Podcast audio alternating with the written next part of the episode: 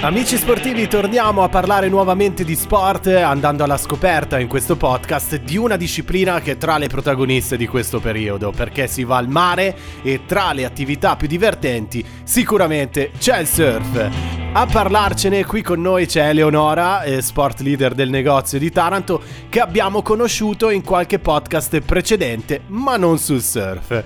Ciao Eleonora, senti, dal bodybuilding al surf, eh, come mai? Ciao Federico, e sì, mi dispiace, ma questa volta il tema principale non sarà il bodybuilding, ma bensì vorrei parlare di surf. Faccio una mini presentazione per chi ancora non mi conoscesse e che fa capire un po' il motivo per il quale questa volta vi parlo di surf. Mi chiamo Eleonora, sono sport leader fitness nello store di Taranto, ma nata e cresciuta a Cagliari, in Sardegna. E sì, nella mia regione di origine si respira tanto aria di surf e mare, quindi diciamo che la prima curiosità per questo sport nasce proprio dal legame con la mia terra. Il surf, visto dall'esterno, mi dà come la sensazione di distacco dal mondo che ci circonda, dalla frenesia moderna. Sei solo tu, la tavola e il mare. In quel momento devi attivare tutti i tuoi sensi e cogliere l'attimo. Non ci sono smartphone, non ci sono distrazioni, ma sicuramente c'è una base di preparazione atletica non indifferente.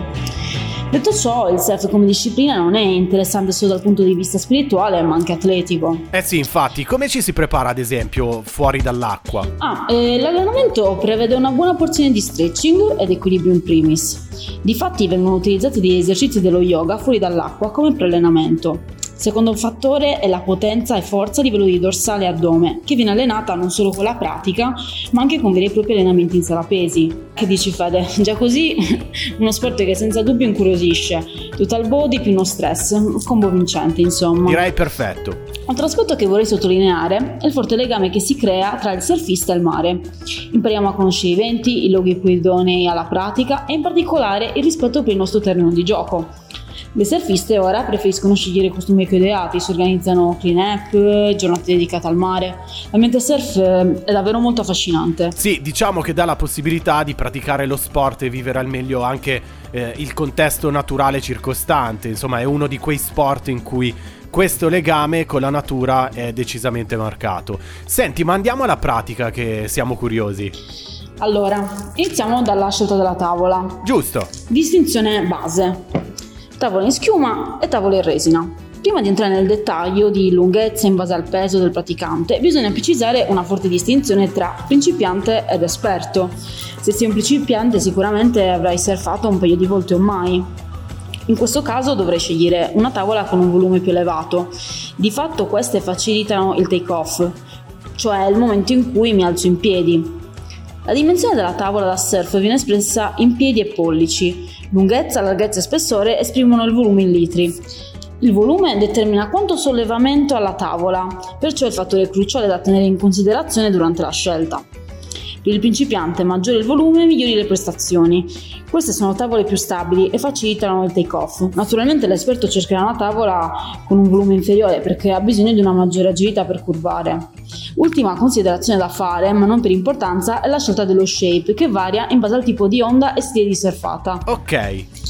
Minimali boom che già il nome ci riporta e ci fa pensare al surf. Queste hanno una lunghezza da 6.6 a 8 e un volume elevato. Permettono di remare facilmente, sono stabili e permissive. Il loro volume le rende ideali per le onde piccole e lente. Abbiamo le fish, queste tavole hanno uno shape largo e coda a rondine, agili e divertenti, sono adatte per i surfer avanzati e per le onde piccole o ad altezza testa. Le hybrid hanno i vantaggi di diversi shape, hanno più volume di uno shortboard, un nose più largo, cioè la parte davanti, e meno rocker, cioè la curvatura della tavola. Sono ideali per surfer con esperienza, performanti su vari tipi di onde. Abbiamo le shortboard, hanno un nose a punta e un rocker accentuato, volume molto piccolo che le rende agili e consentono una surfata energica. E infine le longboard, che sono lunghe circa 9 pollici e in più hanno il tipico nose arrotondato e un tail, cioè la parte di dietro che si va a stringere.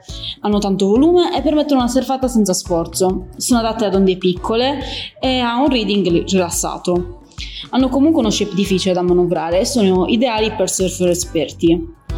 Allora, Abbiamo scelto la nostra tavola? Vi ricordo anche di sbirciare il link sotto per quanto riguarda la suddivisione in base al vostro peso. Quindi dopo la tavola cosa ci tocca scegliere? La muta? Sì, esatto che varierà a seconda della stagione in cui eh, farete la vostra pratica. Le mute sono in neoprene e hanno diversi spessori e lunghezze. In questo periodo sicuramente opterei per un mutino leggero a mezza gamba. Qui abbiamo la paraffina o wax, che è una cera che si, che si, spalma sulla coperta della tavola e serve a impedire di scivolare mantenendo i piedi ben ancorati sulla tavola. Es- esistono di vario tipo, sia per acqua tiepida o fredda. Il leash accessorio indispensabile. È un laccetto in lattice che mantiene la tavola ancorata alla caviglia del surfista. A seconda del tipo di onda avrà la lunghezza del leash e lo spessore. Più l'onda è grossa, più il leash sarà lungo e spesso. Ultimo accessorio è la maglia in licra, in tessuto elasticizzato utilizzata per evitare scottature o abrasioni. E poi c'è altro? Mm, beh no, a parte scegliere il luogo in cui recarsi. Per quanto riguarda questa scelta, i surfisti col tempo diventano davvero degli esperti di meteo e comunque si tengono spesso informati sulle condizioni e sul tipo di vento in un determinato luogo. Ma il principiante? Eh, si consiglia vivamente di scegliere condizioni meteo miti, ma soprattutto con onde non maggiori di un metro di altezza. Altra cosa fondamentale è di tenere d'occhio la possibilità dell'alta marea. In ogni caso è consigliabile non andare mai in surf da soli.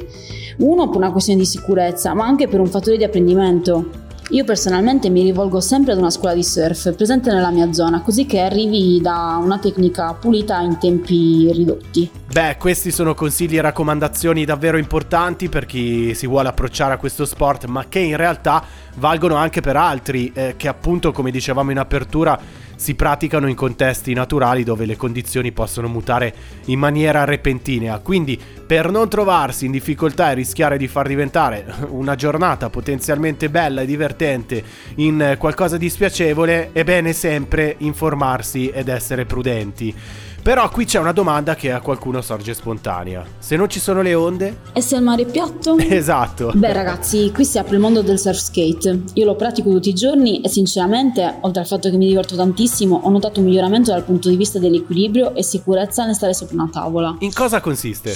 Allora, è uno skate simile al longboard, ma principalmente ha lo scopo di riprodurre le sensazioni del surf sull'asfalto.